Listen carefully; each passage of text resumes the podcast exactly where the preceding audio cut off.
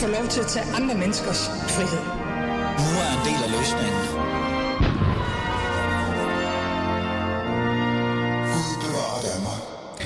Ja, Gud bevarer Danmark som altid. Velkommen til. Du lytter til Alis Fæderland, og mit navn er Ali Amin Ali. Og øh, jamen, ved du hvad, det, det er sgu meget godt med noget Gud bevarer Danmark, fordi at, øh, det har vi sgu virkelig brug for heroppe på den borgerlige fløj. Men det er en helt anden snak, en helt anden debat. Det vi skal tale om i dag, det er faktisk folkeskolen. Og, og det er jo et emne, som jeg har taget op før i tid, men nu er det blevet endnu mere øh, vigtigt faktisk. Fordi der skal være mere frihed til folkeskolen. Øh, det er i hvert fald nogen, der mener det. Og Christiansborg skal i hvert fald bestemme mindre. Så lyder det i en udmelding i fredags fra SF. De har nemlig valgt at opsige forlidet om folkeskolen, i hvert fald fra deres side. Folkeskoleforlidet har siden øh, 2013 formet rammerne for folkeskolerne landet over, og, og det har indtil nu betydet længere skoledage, engelsk fra første klasse, mere matematik og idræt hver dag. Men ifølge SF øh, har det i hvert fald ført til en helt alt for stram styret skole med stressede elever og lærere. Nu har SF jo valgt at opsige det her forlig, så det betyder jo ikke, at man ikke rigtig, rigtig længere kan være forpligtet til at stå sammen om det. Det er i hvert fald lige pludselig, der er kommet noget tvivl i alle partier. Fordi vil man egentlig det her øh, forlig? Vil man egentlig den her tilgang, man har til folkeskolen øh, og den her reform? Det må vi jo se finde ud af. Men ligegyldigt hvad, og det er her, det bliver vigtigt i dagens øh, hvad hedder det, program, det er, at udmeldingen har jo faktisk sat en alvorlig snak i gang, eller en samtale i gang, omkring den fremtidige folkeskole. Hvordan skal den lige udforme sig? Skal der være mere frihed? Skal der mere frihed, og, og, og så videre, og så videre. Det har jeg tænkt mig at finde ud af i dag, og øh, ved at gøre det, og skal, når jeg nu skal gøre det, så skal jeg selvfølgelig have nogle gode gæster i studiet, som ved noget om det, så det ikke kun er mig, der bare står og blaffer. Men før jeg introducerer mine gæster, og så videre, og så videre, så vil jeg gerne bare sige til dig, der lytter med, deltag i samtalen, skriv ind på 92 45 99 45, og skriv til mig, hvad du synes, der skal gøres med folkeskolen. Skal den sættes mere fri, eller skal den holdes stramt styret, som den er nu? Lad os komme i gang med snakken.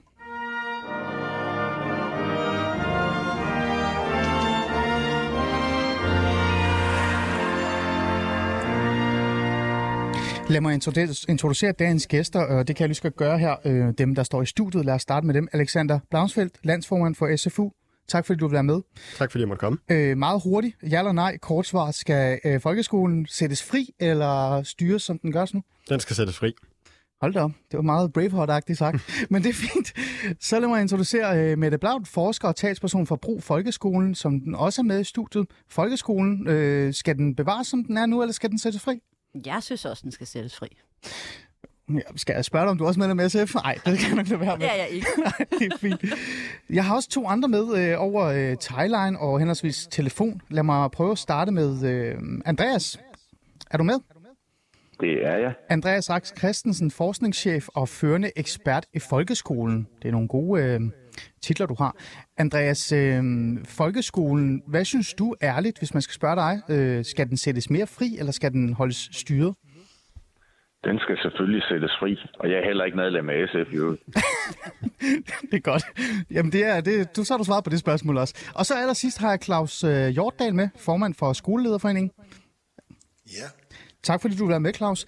Øh, Claus, øh, lille hurtigt spørgsmål til dig også. Skal skolen sættes fri, eller skal den holdes lidt strammere, som den gør nu? Jamen, det bliver jo en kedelig debat, hvis jeg også bare siger, at den skal sættes fri. Så jeg siger, at den skal sættes lidt mere fri men øh, frihed er ikke et mål for folkeskolen. Okay, jeg kan i hvert fald øh, trøste dig med, Claus, at det her program øh, har fokus på øh, samtalen og ikke så meget debat, og jeg er uenig med jer alle sammen, så det skal nok blive rigtig godt lige om lidt. så, så det er på plads. Men lad mig så prøve at, at, at starte med her i første afdeling af programmet, og, og reelt forholde mig til, hvordan folkeskolen, altså hvordan det står til lige nu. Øh, og jeg har helt lyst til at, at trække i dig, Andreas. Øh, Andreas, hvordan står det egentlig til med folkeskolen på nuværende tidspunkt? Jamen, det står måske ikke så godt til, som man kunne håbe på. Altså, der er en række øh, problemstillinger, hvis man sådan ser ind på folkeskolen lige nu. Mange af dem har jo også rullet hen over mediebilledet øh, igennem den sidste uges tid. Altså, der mangler øh, uddannede lærere. Det er, det er relativt øh, vigtigt, at der er uddannede lærere. Lærerne er isoleret set øh, de mest betydningsfulde faktorer for, at eleverne ikke bare lærer noget, men også dannes og trives og udvikler sig øh, fagligt og socialt. Øh, så derfor er lærer med en læreruddannelse selvfølgelig en væsentlig forudsætning for, at man kan bedrive en god skole.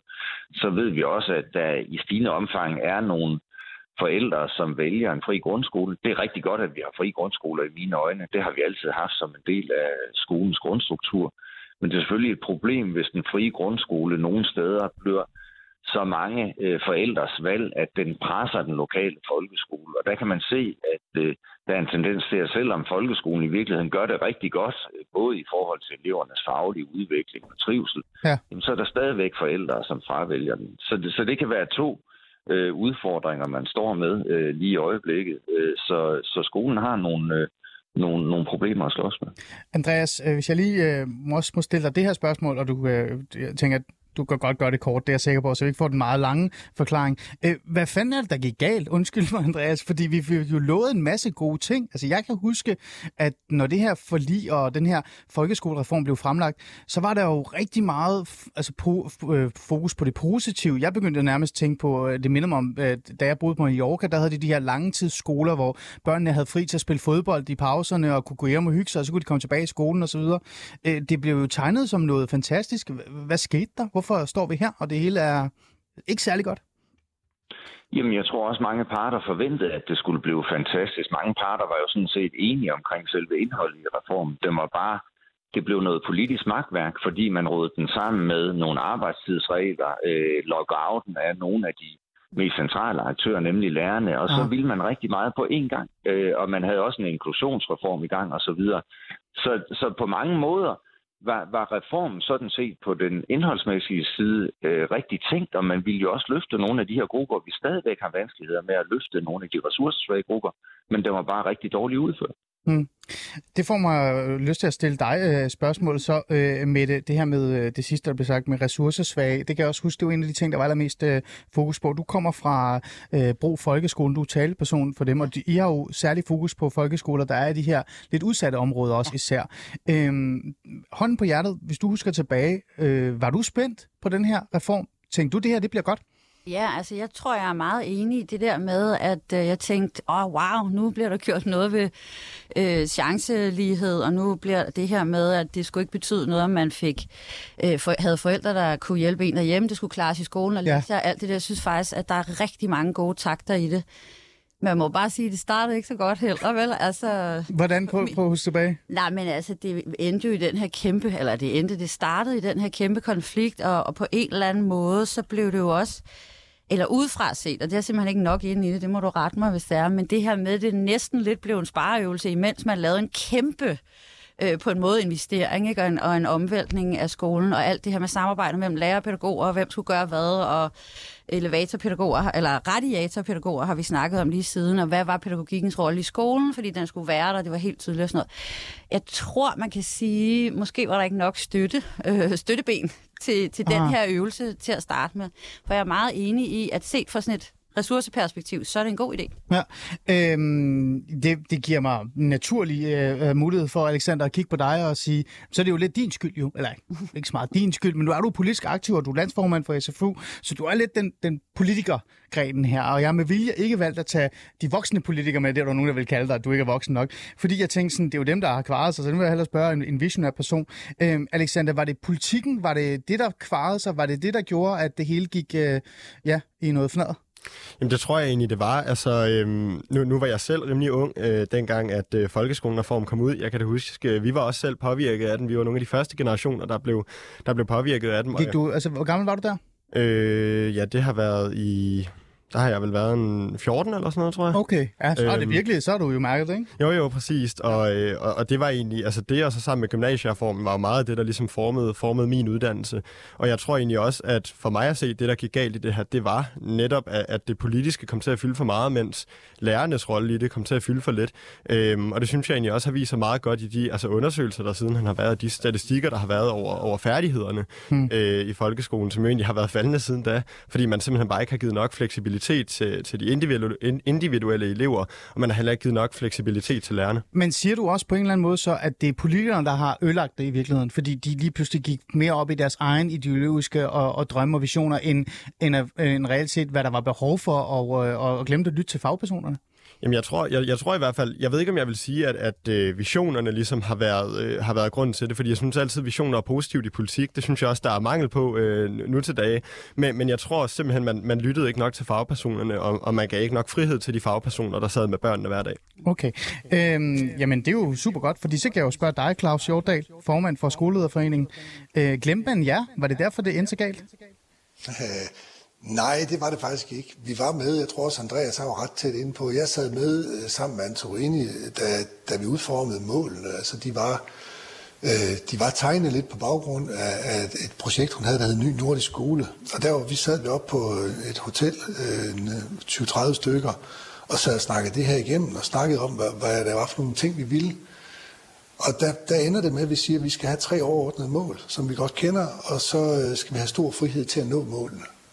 Og det skulle rummes inden for en lidt længere skoledag, fordi der skulle være frihed til også at kunne lave andre ting, og, og alt det, som i hvert fald lærerne i overbygningen har sukket efter i mange år, kan vi ikke bare have lidt mere tid, så vi kan komme ud af huset, kan vi lave nogle spændende aktiviteter. Alle de der ting blev vi enige om, det var faktisk rigtig godt. Mm. Så går det galt på et tidspunkt, hvor, hvor man så begynder at sige, vi kigger en lille smule til England, til Kanada, til USA. Det er den måde at undervise på, som de har der. Det er meget, meget målstyret. Altså der, her har vi et mål, der kan du hen, bum, vinge af. Det fik vi ind i folkeskolen. Det var ikke rigtig aftalt med det faglige niveau og, og fagpersonerne. Så vi, lige pludselig så står vi med 2-3.000 læringsmål, plus nogle læringsplatforme, som vi skulle hækkes op på, Plus de lavede et kæmpe kontrolsystem af alt det, der skulle røre sig i folkeskolen. Lige frem vi var uddannet til, hvilke fag der var i, eller hvilke lærer der var i timerne, hvor mange minutters bevægelse der kom ind, øh, mm. fraværstatistikker, og jeg ved ikke hvad. En bunke af kontrolmekanismer kom der ind over folkeskolen sammen med. Mm. Det ødelagde hele det der store tre overordnede mål og stor frihed. Okay. Øh, med så, så, så i virkeligheden, ja. så, så, så kan man sige, det var ment godt, men eksekveringen samtidig med alt det, de andre siger også, og, og konflikt med lærerne, og det er rigtigt, det blev en spareøvelse. Lærerne skulle undervise flere timer, samtidig med, at man skar en masse to timer. Så det var jo, altså det, det er virkelig eksekveret så dårligt. Det bliver historiens største fortælling om dårlig eksekvering af en reform. Okay. Mette, du markerer? Jamen det er fordi, jeg tænkte, at vi alligevel skulle passe på med at øh, sige, hvor dårligt... Altså, fordi jeg har to børn i, øh, i en Københavns folkeskole, og den er ovenikøbet en af de mest udsatte, hvis man kan sige det sådan i hvert fald, på tal og socioøkonomi. Og jeg elsker den skole, og jeg, altså, og nu når jeg så hører øh, om de 3.000, øh, det, det er lidt flere, end jeg havde regnet med, så tænker jeg, wow, hvor er det vildt, at man kan køre så god skole under sådan nogle vilkår. Ikke? Øh, så jeg tænker også, man skal også passe på med at sige, at det er bare jeg lige til at bande i radioen. Det må du det, gerne. Det, det, må du gerne. det er jeg overhovedet ikke enig i. Jeg synes, at der bliver lavet så meget godt folkeskole i København, og jeg er med på, at det er nogle frygtelige vilkår. Okay. Øh, Alexander, øh, jeg venter, lad, venter lige med dig, fordi så tager vi det visionære lige om lidt. Andreas, lad mig få fat i dig. Øh, det her med uh, styringerne og mekanismerne og sådan noget. Øh, Andreas, det lyder virkelig meget som sådan noget, jeg hører fra min gode ven, David Holt Olsen fra Kultur- øh, og Museumindustrien, øh, øh hvor man gerne vil noget rigtig godt, men så bliver det hele dyrificeret, og jeg ved ikke hvad og sådan nogle ting og sådan noget. Er vores folkeskole dyrificeret, øh, og, og derfor så har vi på en eller anden måde glemt fuldstændig at, øh, at være nærværende, øh, både i undervisningen, men også i, øh, hvordan vi strukturerer hverdagen? Jamen, det, der, der kan måske godt være en tendens til, at man ikke har hvad skal man sige, de, øh, de pædagogiske og faglige øh, spidskompetencer tæt med inden om, om, omkring styringen af folkeskolen altid.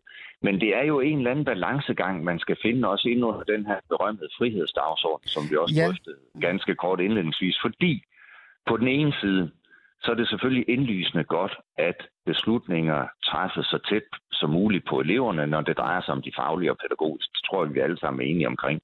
På den anden side, så vil vi også gerne, at vi har en nogenlunde ensartet folkeskole, uanset hvor i landet vi bor. Mm. Og det vil sige, at vi har en, et, et formål, der, det er der bred opbakning omkring. Vi har også nogle fag, som ikke bare indbefatter dansk øh, og matematik og engelsk, men også de praktisk-musiske fag, samfundsfag, kristendom, historie osv. Så vi vil også gerne, at man har en samlet fagrække, og at den har en vis grad af volumen ind i skoleugen. Så der er jo nogle overordnede retningslinjer for folkeskolen, som jeg mener er utrolig væsentlige at holde fast i, og også styre ud fra. Mm. Det er berettiget, at man stiller nogle krav til en folkeskole. Det er også berettiget, at der besluttes nogle ting på Christiansborg i et demokratisk samfund, som gælder for folkeskolen.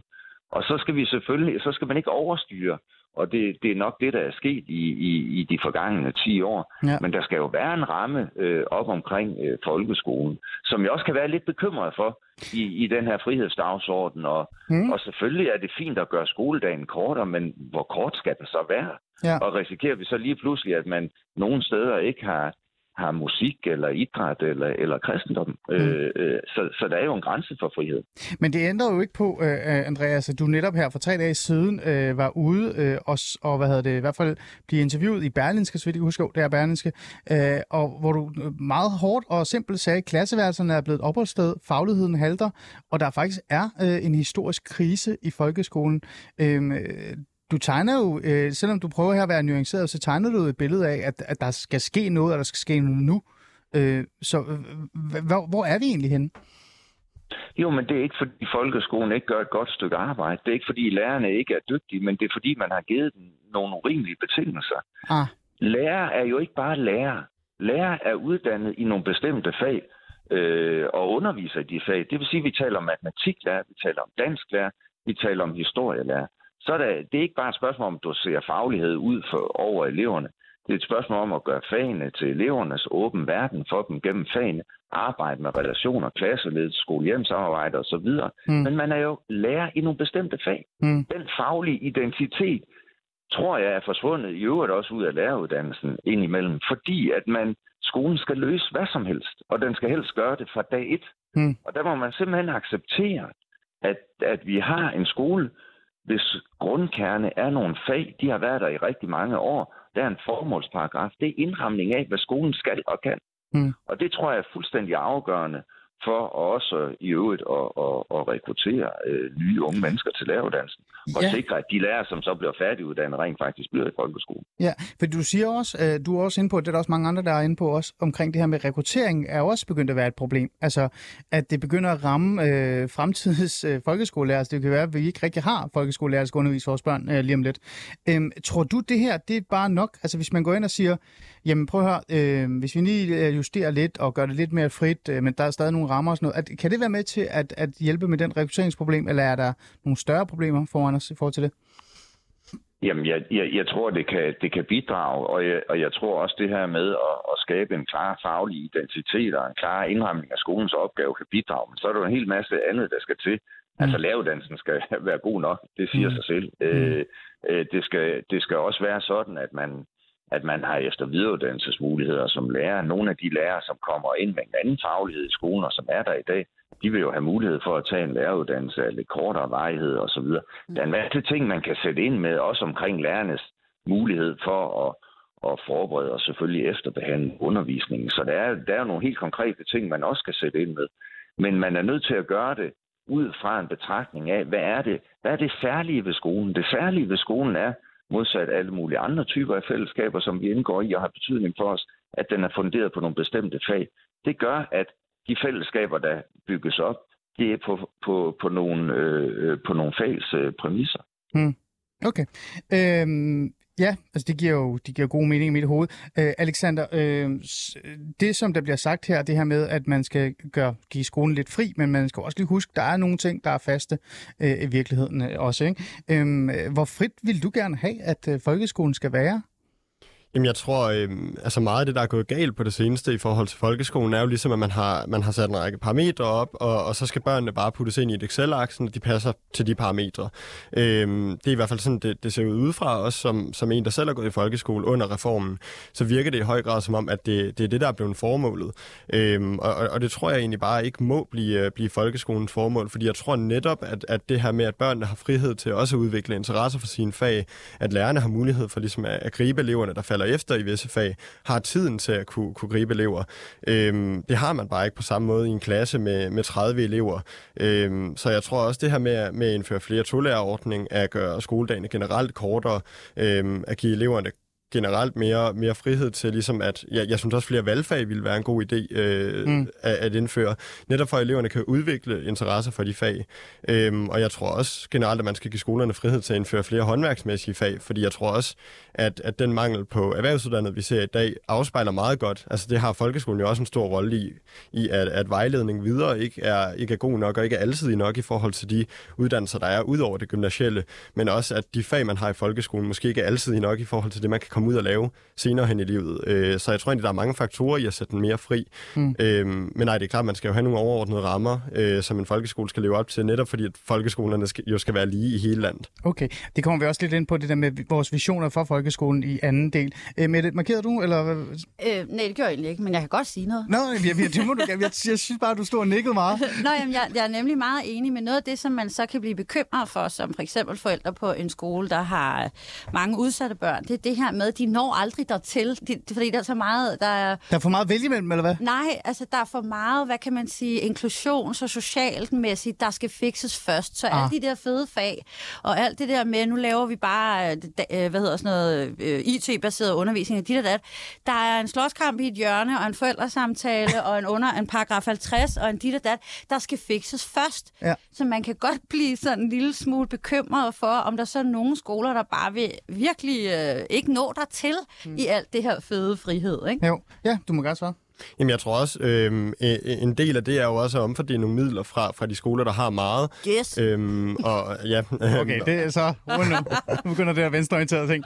øhm, nej, Ja, så måske også øh, omfordele lidt fra, fra de privatskoler, vi har, der får et højt tilskud. Øh, fordi det er jo også en del af det. det er jo også, altså, der er jo kun en, en vis mængde midler til skolerne generelt set, øhm, og hvis man ligesom vil, vil forbedre de vilkår, også forbedre vilkårene fra de udsatte børn, der går på visse skoler, så kræver det bare flere midler, flere midler til flere lærere, mm. men måske også til undervisere eller folk med særlige pædagogiske kompetencer. Mm.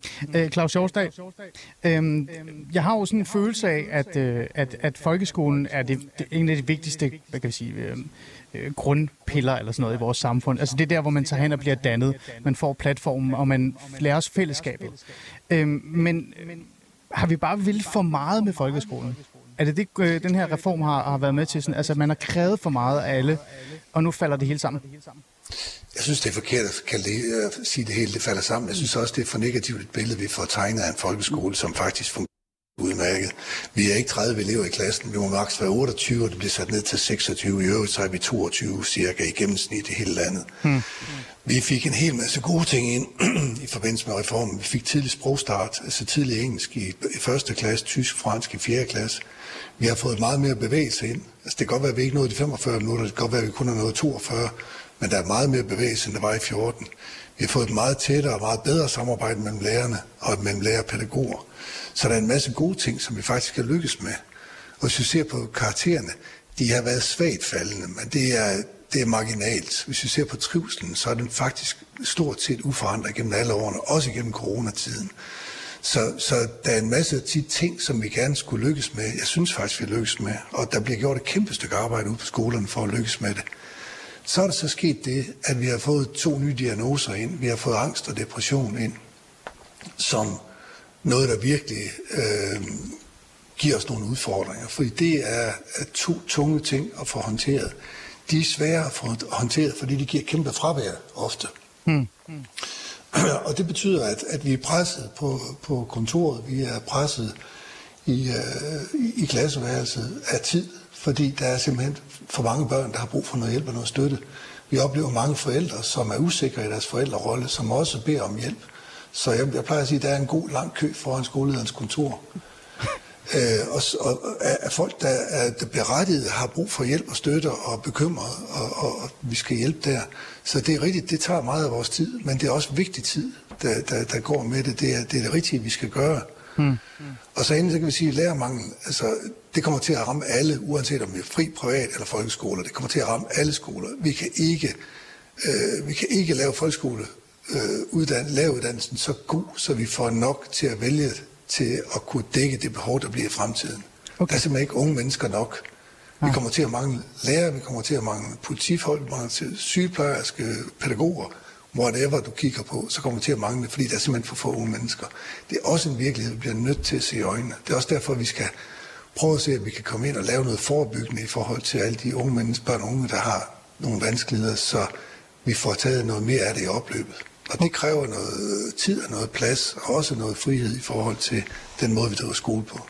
Okay, det giver god mening. Øh, Andreas, Øh, lad mig lige have dig med øh, her. Øhm, en af de sidste ting, jeg gerne lige vil tale med dig om, også før vi går hen til at prøve at være lidt mere visionær og fremadtænkende i forhold til, hvad vi vil med folkeskolen, det er også den her, øh, jeg ved ikke, om det er for smuk en idé, men den her idé, eller den her tanke, jeg har omkring, at folkeskolen er med til at danne os, altså give os de her øh, grundbase viden omkring øh, fællesskabet, øh, Danmark osv., historie, historie og alle de her ting. Øh, har folkeskolen stadig overhovedet noget i det i sig, eller bruger de mere tiden på alt muligt andet, end de, de burde gøre? Jamen, det har folkeskolen øh, i sig, det har lærerne og pædagogerne i skolen i sig, det har lederne også i sig. Altså, men, men, men man skal netop have mulighederne for at, at fokusere på, øh, på de meget, meget øh, væsentlige sider af skolens virke. Det er jeg meget enig med dig i. Og det, det er blandt andet noget af det, som, som jeg også tror, der er behov for, og som også kan komme til at præge styringsdagsordenen. Fordi man kan sige, en skole har grundlæggende sådan et, et, et dobbeltsidigt formål. Selvfølgelig skal man ruste eleverne med nogle faglige kvalifikationer, som de skal bruge, også igennem øh, ungdomsuddannelserne ud på arbejdsmarkedet. Så derfor skal de rustes til eksamen og så videre. Det er en vigtig side af skolens opgave. Men man åbner også verden for eleverne gennem fag. Det vil sige, at man selvfølgelig lærer elever at læse, fordi det har de brug for efterfølgende, men der åbner sig også en anden verden for dem, hvis mm. de kan læse, end hvis de ikke kunne læse vi møder historie hele tiden. Det gør eleverne også, når de er ude at rejse, og når de drøfter øh, fortællinger med deres øh, forældre og bedsteforældre. Men man har en særlig tilgang til de historier, når man har haft folkeskolens historieundervisning. Og det er derfor, det er der friheden bliver central, for de sider af skolens virke, de er vanskelige at styre og kvantificere og, og, og behæfte med data. Mm. Og der må man ligesom have tillid til, at vi har en, en, en, en lærerstat, som, som har den nødvendige faglighed til at håndtere det. Og det er ufattelig vigtigt, at man har et politisk mod til at give sko fri på de områder. Og så er der en række andre ting, som man så kan gå ind og, ja. og, og styre ud fra og med. Ikke? Øh, ja. Men, men, men, men det, det, det er en meget, meget væsentlig side, og, og man har det i sig. Og det er også derfor, man gerne vil være lærer, og det er de sider, vi også skal frem på læreruddannelsen. Men jeg tror nok, der er nogle lærere, der oplever, at fordi de sider altså arbejde med elevernes dannelse, at det har de for lidt tid til, eller for, få mm. muligheder for. Andreas, jeg havde faktisk, jeg skulle trykke på min flotte øh, lille maskine her og lave en skiller, øh, så vi kunne gå i gang med næste øh, emne. Øh, men du, nu, nu fanger du mig i noget, som du har sagt et par gange nu. Øh, det her med øh, lærernes øh, reelt set øh, altså uddannelse eller deres kvalifikationer. Eller, altså, mangler lærerne lige nu? Altså, er de dårligt uddannet? Nej, men jeg, jeg tror, jeg var, jeg var seminarielærer for, for 100 år siden øh, øh, og kom øh, som historiker fra universitetet. Jeg har aldrig været i en folkeskole, men, men alligevel skulle jeg gøre mig umage for ikke at uddanne gode lærere. Og det er fordi, at, øh, at, at vi var sammen rigtig mange timer, og de var specialiseret inden omkring nogle bestemte fag. Også, det kunne også være specialpædagogik i øvrigt. Men, men i dag er det som om, at man skal have lidt af det hele. Lidt tosprogsdidaktik, lidt øh, øh, ledelse, lidt af det ene og det andet. Så jeg tror, man savner den her sådan faglige identitet og også en fordybelse i nogle fag, man skal undervise i. Ah. Og det tror jeg så i øvrigt også, vi appellerer til nogle unge mennesker, der stod foran at skulle vælge en uddannelse. Men det, det, det er det ben, som, som også skal med i hvert fald. Okay.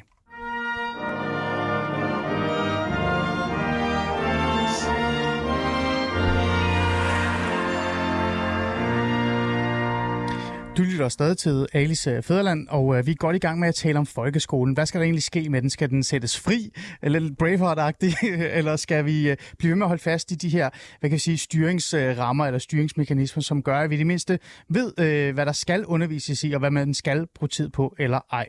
I studiet har jeg med mig for at få styr på det, Alexander Blaunsfeldt, landsformand for SFU. Øh, så har jeg Mette Blad, for, Mette Blad, Blad, Blad, Mette Blad, øh, forsker og talsperson for Brug Folkeskolen, så er Andreas Rask Christensen, forskningschef og førende ekspert i folkeskolen med, og Claus Hjortdal, formand for Skolelederforeningen med. Og Claus, jeg siger lige noget hurtigt til dig. Øh, jeg ringer dig op i stedet for, fordi det virker som om vores timeline har, noget, har nogle problemer. Det er ikke, det er ikke det, der den ligger på, den ligger på mig. Så hvis du øh, slukker for timeline, så ringer min øh, producer Julia deroppe. Øhm, så er det på plads. Vi ved, hvem der er i studiet, og vi har brugt den første halve time på at finde ud af, hvad fanden er det, der foregår. Jeg må godt bande med det. hvad er det egentlig, der sker? Hvorfor er det, at folkeskolen bare blive ved med at, at blive taget op, og, og det kører ikke, men vi sender jo stadig vores børn øh, derhen. Nu vil jeg gerne prøve at være lidt visionær. Nu vil jeg gerne sådan lidt drømmende, tænke lidt fremad, fordi hvis vi virkelig sætter skolen fri, ikke? Øh, hvad skal vi så egentlig sætte den til at gøre? Og, og det sætter jo nogle tanker i gang i mig allerede nu. For eksempel øh, Andreas, som er forskningschef og førende ekspert i folkeskolen, som sagde sådan her, at det er jo godt at sætte skolerne fri, men vi skal jo heller ikke sætte dem for fri. Øh, nu spørger jeg lidt frægt, Alexander du er jo talsformand for SFU, og, og du er jo meget stor tilhænger af det her. Øh, altså, øh, jeg er ude Socialistisk Folkeparti, der er ude og sige, at det her, nu skal det bare sættes helt fri. Øhm, hvor fri en folkeskole vil du reelt set gerne have? Hånd på hjertet, kom med det. Jamen, jeg tror, øh, selvfølgelig skal der være et, et overordnet formål med folkeskolen, øh, og, der, og der skal være nogle, nogle, hvad kan man sige, rammer. Øh, men jeg synes helt klart, at der skal være mere medbestemmelse, øh, både for lærerne og, og, og for de pædagoger, der er på skolen. Øh, jeg synes, der skal være større frihed for eleverne. Øh, der skal være større frihed til ligesom at, at hvad kan man sige, håndtere elever, der også har det svært, øhm, men også en, en frihed generelt til at, øhm, at fordybe sig i, i det faglige, som eleverne går op i. Øhm, og derudover skal man have frihed til, til at have, eller i hvert fald give muligheden for, for at have nogle fag på folkeskolerne, øhm, så, som jeg personligt synes, at vi mangler lige nu. Mm. Øhm, så der, der er masser af steder at tage fat. Men du nævner mange ting nu, Alexander. Nu er vi jo i gang med igen, og altså, sådan, du siger, at øh, folkeskolen skal sættes fri, men så skal de også mm, opnå det og klare det, og lige de udsatte unge også, og så videre, og så videre, og så videre. Øhm, øh, altså igen, øh, hvad tænker du? Jamen, jeg tror, for mig at se, så er det jo lidt at etablere et eller andet form for, øh, hvad kan man sige, formål, et overordnet formål med folkeskolen. Og det er jo ligesom at give eleverne øh, den dannelse, man har brug for, når man kommer videre ud i livet som, som 15-16-årig. Øhm, og så er det også at mindske den, øh, hvad kan man sige, sociale ulighed og, og den generelle kulturelle ulighed, der er fra hjemmet af. Øhm, det tror jeg for mig at se er sådan de to store formål med folkeskolen. Øhm, og det er jo også det, man så skal arbejde øh, hen imod. Mm. Men det er jo også vigtigt, at man fra, fra Christiansborgs side ikke sætter øh, super mange urimelige krav og, og en masse ting, der skal opfyldes for, øh, for hvad kan man man sige, folkeskolen og, og for de lærere, der arbejder der. Hmm. Og jeg tror egentlig også, at det er et problem, man ser flere steder i den offentlige sektor, også med, med for eksempel socioassistenter, der skal skrive alt muligt ned og, og berette alt muligt tilbage og sådan noget. Ja. Det tror jeg egentlig også er en af folkeskolens udfordringer, at den er blevet for, for byråkratisk i forhold til de formål øh, og de delmål, der er øh, for folkeskolen inden for hver enkelt fag. Men at man i stedet for skal se på, øh, hvordan mener lærerne, at, at man bedst muligt opnår, øh, hvad kan man sige, dannelse i dansk for eksempel, mm. og, og, og hvordan man bedst muligt underviser i det. Mm. Alt det, du lige stået og sagt her, det, var jo, det siger du jo som landsformand for SFU og øh, meget rød øh, person. Men er det også det, Socialistisk Folkeparti gerne vil? Er det, er det nogle af de her ting? Er det derfor, de stiller sig op lige pludselig og siger, at nu skal det hele sættes fri? Altså nu har jeg jo selvfølgelig ikke lige snakket med, med Pia eller Jakob, men, øh, men, men ja, det, øh, det vil jeg mene, at øh, ja, lærerne simpelthen skal have mere frihed til at, til at undervise på den måde, de føler er bedst, øh, men også at, at eleverne skal have, skal have mere frihed til at fordybe sig i det, de gerne vil. Det tror jeg i hvert fald er det overordnede. Mm. Og det, er jo så, det kommer så også med, at man så vil have, have flere, færre tests, øh, og man vil generelt have mindre pres på eleverne. Øh, man vil have nogle kortere skoledage for at give eleverne mere fritid og sådan noget. Okay. Claus, er du med igen? Ja, det er Fantastisk godt. Jeg skulle lige tjekke, om det hele var i orden øh, med dig også. Øh, Claus, du er jo skoleleder, øh, altså du er mm. formand for Skolelederforeningen også endda. Øh, den her vision om at sætte skolen fri, det sætter jo snakken op omkring, øh, hvordan så skolen skal se ud. Øh, hvordan synes du, hvad, hvad tænker dine medlemmer, øh, hvordan, altså hvad vil de gerne have, at skolen skal se ud her i fremtiden? Jamen, øh, i virkeligheden så har vi øh, for tre år siden lavet et projekt, der hed 40 forslag til forbedring af folkeskolen. Det handler om friheder. Og der pegede vi på en masse områder, vi gerne vil have sat skolen fri på.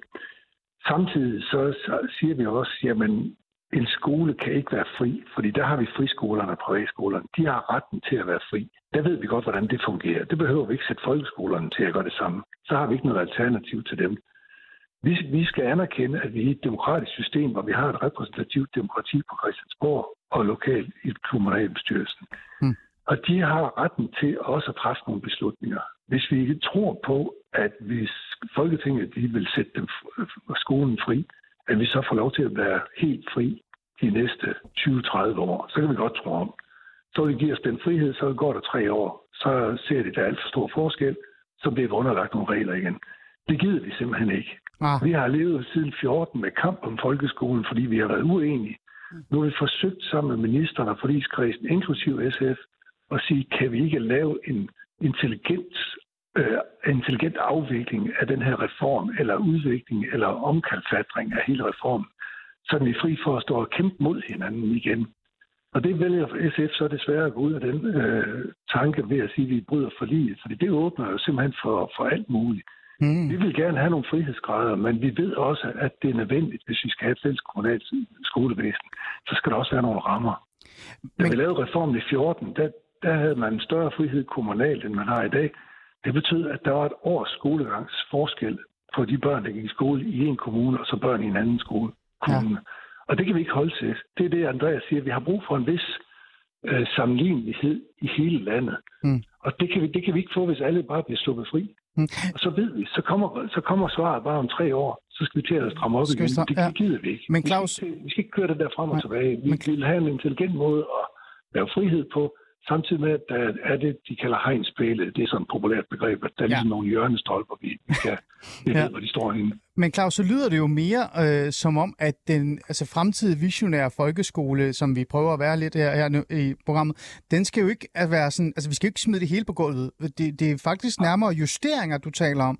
Altså, øh, at man faktisk skal tage reformen, kigge på den, og så justere noget øh, op og ned, eller fjerne noget, og, og så burde den være der, eller hvad? Ja, det, det, det handler noget om, hvor vi lægger ansvaret hen. Altså, i øjeblikket har øh, Folketinget valgt at sige, at ansvaret for kontrollen af hele folkeskolen, den ligger inde i Folketinget. Ja. Via de kontrolmekanismer, man lægger ind. Der, der har vi fået overbevist politikerne om, det, ligger, det ansvar det ligger bedre, meget mere decentralt. Altså hvis vi nu tager et eksempel som bevægelse i folkeskolen, der kunne man godt sige, at i en fremtidig folkeskole, så siger vi, der er en kvalitet i, at børn de bevæger sig i, skolen. Der er en kvalitet i, at de lærer at bruge deres krop. Der, det giver noget bedre indlæring, men det giver også en livslang lyst til at bevæge sig. Det er vigtigt for, for krop og sjæl. Det, det understøtter indlæring. Derfor skal skolebestyrelsen i samarbejde med skolens leder og personale sørge for, at der er tilstrækkeligt med motion i, ah. i, i hverdagen. Så har vi ligesom sagt, der ligger et ansvar derude. Mm. Så vil en forvaltningschef kunne gå ind og sige, hvordan håndterer det det her på Østre Skole? Hvordan gør I i grunden i alle klassetrin omkring det? Så kan man få en kvalitetssamtale omkring det. Okay. Så kan skolebestyrelsen okay. bede nogle ja. lærere komme ind og sige, hvordan håndterer vi det? Hvis der er nogle forældre, der klager over, at der er for lidt bevægelse i 3. klasse, så, så kan skolebestyrelsen sige, det bliver du nødt til at kigge på, skal skoleleder. Vi er ikke tilfreds. Okay. På den måde kan man sige, der flytter vi ansvaret fra et centralt 45 måneders bevægelsesbånd mm. til skolens ansvar i samarbejde med mm. bestyrelse og kommune. Okay, det giver faktisk øh, god mening. Øh, Mette, hvis jeg tager fat i dig, øh, fremtidens folkeskole, jeg tænker, du øh, øh, er jo meget for, at man laver nogle justeringer, man ændrer nogle ting. Det, det regner det med, for du er ikke så glad for den, der er lige nu. Men du har også særfokus, øh, og det har I i Brug Folkeskolen, på de her udsatte øh, skoler. Øh, hvad, hvad skal der være særligt fokus på, øh, på den fremtidige folkeskole, hvis man skal ændre på det her? Mm. Altså, jeg vil godt lige sige, at jeg er glad for folkeskolen, som den er nu. Jeg har to børn i folkeskolen, og jeg synes, det er et fantastisk tilbud. Ja, det, det vil jeg bare også. gerne lige sige. Ja. Ja. Men, men når man kigger på sådan et, øh, et det her med forskellen, altså det, jeg er nemlig meget enig i, jeg er dels enig i det der med, oh, lad os lade være med at lave endnu en ting, vi så får skæld ud for om tre år skal rulle tilbage osv. Der er også et eller andet med at give arbejdsro på, på nogle punkter. Ja. Når man så kommer alligevel til, når vi står her og tænker på, hvis man kigger på et klasse, klassebillede fra, lad os bare sige 1900, og så er klassebilledet nu, så sidder de ved de samme brugere, de sidder med, altså du ved, det setup'et er bare utrolig meget det samme. Ah. Altså hvis man sådan helt teknisk set bare tog et billede, ikke? Hov, undskyld. Ja. Øh, og hvad det hedder, øh, og der kunne jeg måske sige, altså, sige det her med, jamen kunne vi også øh, arbejde lidt med didaktikken, især i forhold til på de her skoler, hvor der er der er mange børn, der har svært ved det. De kommer fra hjem, der ikke er vant til skoler osv. osv. Altså øh, uddannelsesfremme hjem og alle de her ting. Jamen kunne vi netop øh, arbejde didaktisk i folkeskolen lidt mere frit? Og jeg er med på, at man skal jo ikke være en friskole. Nej, nej. Men man kan jo godt være intelligent og sjov og netop hoppe sig igennem matematik i langt højere grad, end man måske gør nu om dagen. Og, men, og det, det er mere, det jeg, det jeg, fordi jeg er meget stolt af den danske folkeskole. Altså også ude i verden, det der med, at vi har det her tilbud, der er gratis, der er mangfoldigt, der er inkluderende osv. Mm. Det er jeg stolt af som dansker, og jeg synes, man skal bruge det. Mm.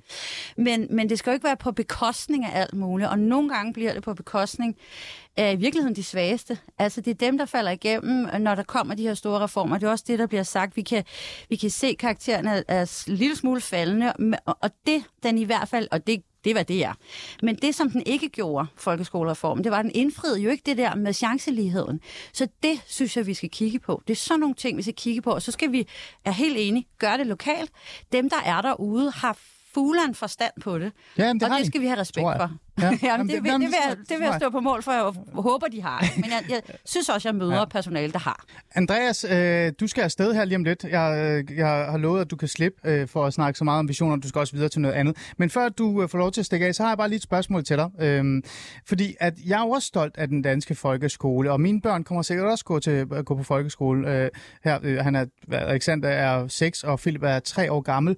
Men jeg er også skuffet øh, i virkeligheden af den danske folkeskole, og jeg er også træt af den i virkeligheden. Og, og, og jeg har i en periode været skeptisk og overvejet, at mine børn skulle gå på privatskole. Og grund til det, Andreas, det er fordi, når jeg kigger mig omkring, så kan jeg se, at vores samfund bliver mere og mere splittet. Øh, identitetspolitikken fylder mere og mere. Vi bliver delt op i klaner. Jeg kan se, at øh, hvad hedder det, det her, øh, det her hvad hedder det, man siger land og by, men det er i virkeligheden ikke land og by, der er slåskamp imod. Det er, det er klasser øh, i virkeligheden. Det er der med folk, der kommer fra en, en længere uddannelse, og så folk, som er ufaglærte i virkeligheden. Og den her sociale ulighed, altså det her med, at man faktisk, hvis man er tømmer, så bliver man uddannet til noget andet. Øh, den lever jo ikke længere. Altså hvis din far er tømmer, så bliver du tømmer igen.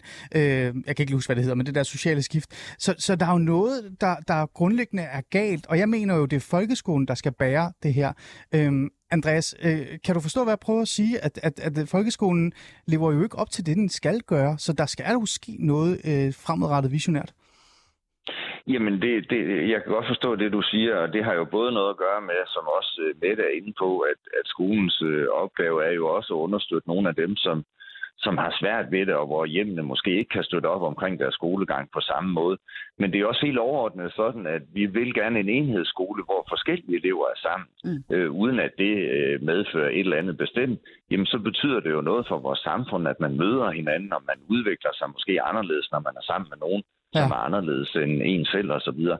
Men det er jo noget, vi skal give skolen. Jeg tror nærmere, det er noget, vi skal give skolen mulighed for. Mm. Vi kan ikke strukturelt fra Christiansborg sidde og styre, at nu er der så og så mange, der skal vælge folkeskolen, og så og så mange, der skal vælge de frie grundskoler, hvis vi stadigvæk vil have et frit valg. Men det vi kan gøre, det er jo at styrke den lokale folkeskole mm. og give øh, den nogle muligheder for at udfolde dens fagligheder. Fordi alle vores oplevelser, det synes jeg også panelet her afspejler, det er jo, at man har egentlig gode oplevelser med den lokale folkeskole.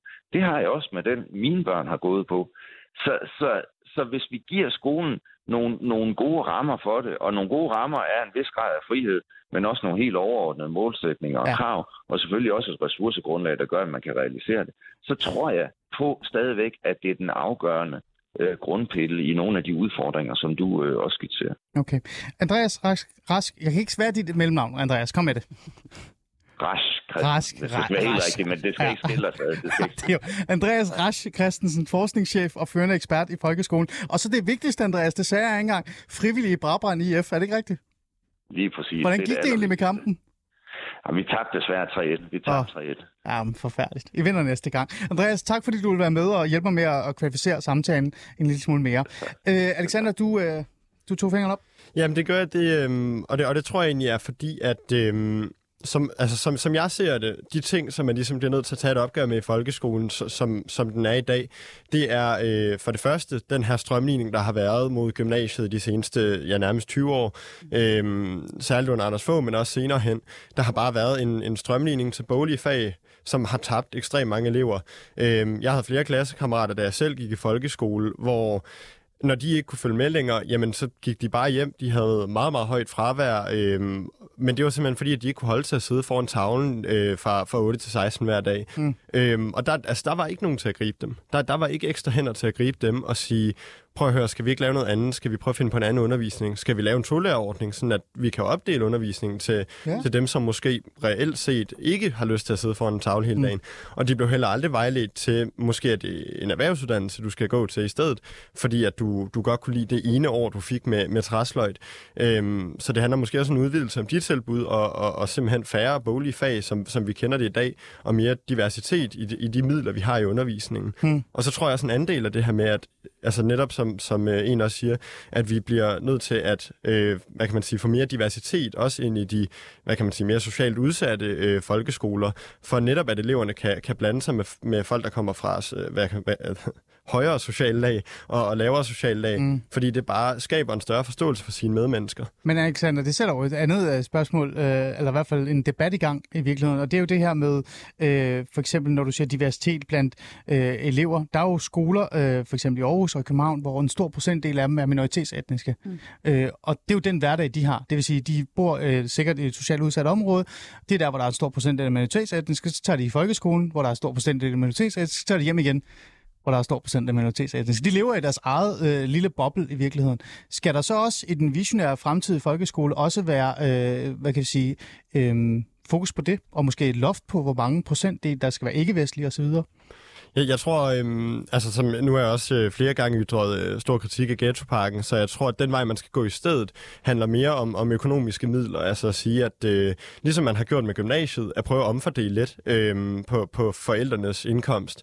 Øh, det tror jeg er, er tiltag, der i hvert fald vil hjælpe netop med at både få, øh, hvad kan man sige, folk fra, fra lavere socialklasse til at mødes med folk fra højere socialklasser, fordi okay. de bare har forskellige baggrunde og, ja. og forskellige forståelser.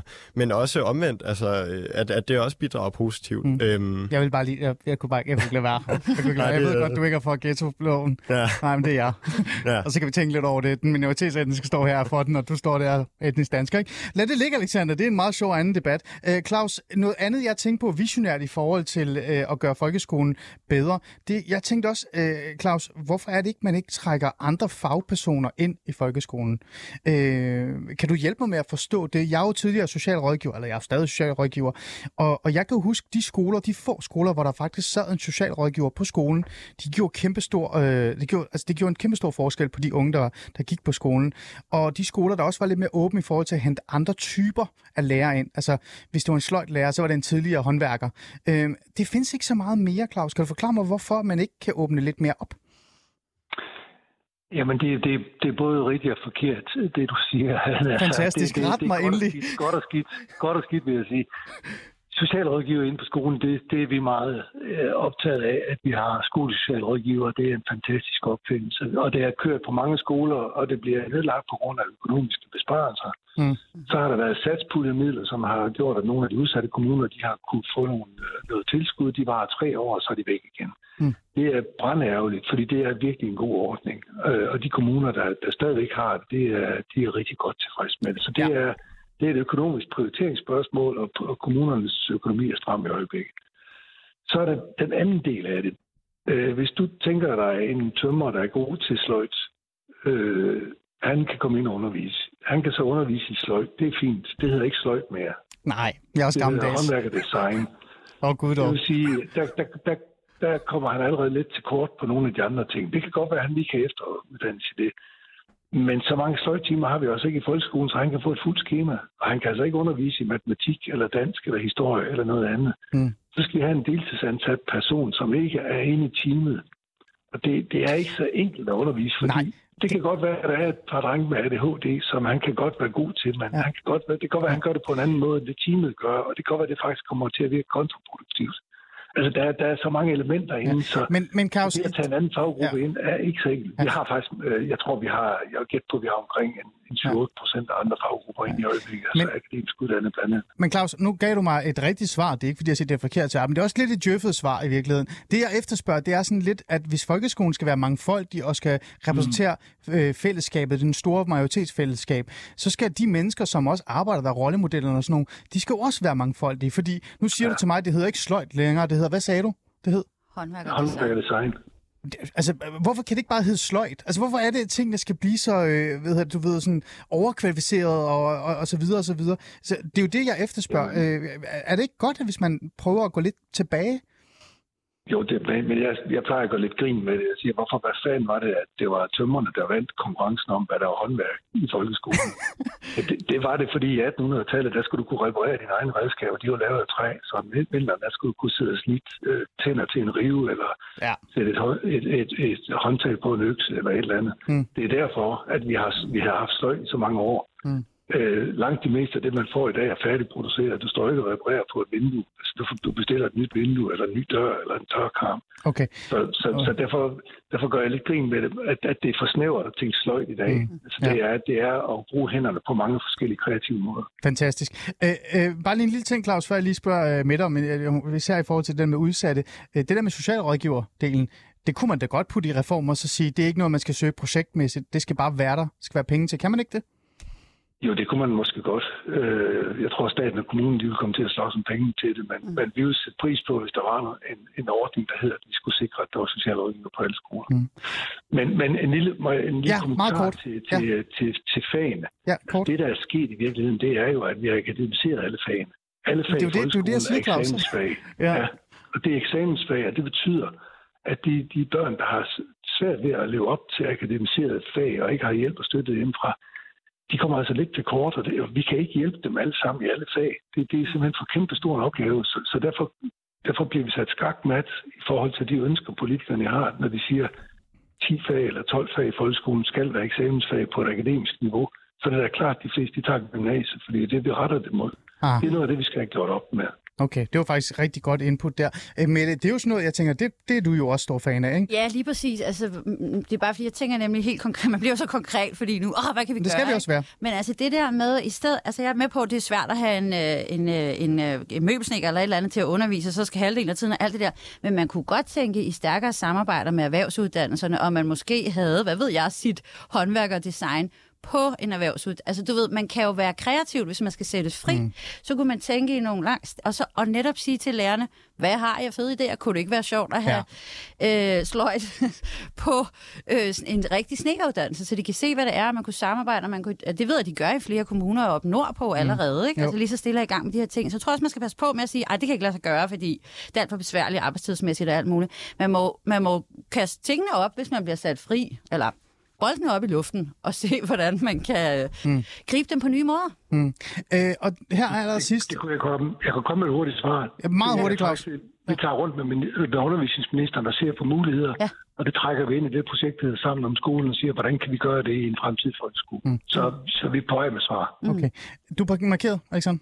Ja, og jeg tror også, øhm, ja, hvad kan man sige, hvis man lige skal sige noget om, altså jeg tror også, en af de grundlæggende ændringer, der, vil, altså, der, der bliver nødt til at øh, blive diskuteret også, når man snakker uddannelse, når man snakker de investeringer i uddannelse, der er nødvendigt. Ja. Det er jo også, at altså, en helt grundlæggende udfordring er jo, at Finansministeriet ser størstedelen af investeringer i uddannelse som en direkte udgift. Øhm, og det tror jeg også, man bliver nødt til at have et opgør med, hvis man vil forandre folkeskolen. Øh, ja, det har du, det har du ja. måske fat i noget. Ja. Ja. altså også når man kigger på, på erhvervsuddannelser, så siger man, at altså, hvis vi skal afsætte 2 milliarder til, erhverv, til erhvervsuddannelser, det er en direkte udgift. Øhm, og det har vi ikke råd til. I stedet for at sige, hvis vi investerer 2 milliarder, det det kommer til at have output på arbejdsmarkedet om 20 år, det er langt større end det, vi egentlig gav fra starten af. Øh, og det tror jeg er en af de største udfordringer med at investere i uddannelse generelt. Mm. Alexander, øh, her til sidst, øh, nu er det jo dit øh, moderparti, øh, SF, der har sat den her debat i gang i virkeligheden. Og det virker også som om, at de andre partier, de begynder sådan at trække lidt i land nu. Altså, skal vi være en del af det her eller ej? Øh, her i samtalen i dag har vi jo faktisk været lidt uenige i, at det hele skal startes forfra. Øh, så hvordan har du det med det her? Hvad håber du?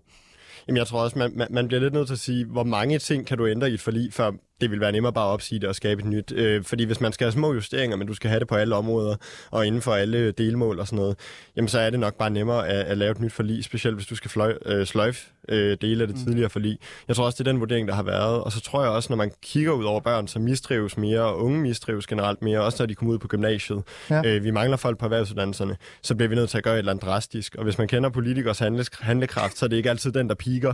Øh, så, så man bliver nødt til at gøre et eller andet drastisk for, for at hjælpe det her nu. Okay. Men du tror, det kommer til at lykkes bare på en eller anden måde? Det håber jeg. Det håber du. Mette, hvad tænker du her til sidst? Øh, jeg tænker, du håber jo allermest på, at de udsatte øh, også får lidt øh, særlig støtte. Sådan noget som socialrådgiver kunne måske være meget godt. Hvad, det hvad tror, du, tror du, det kan komme til at virke?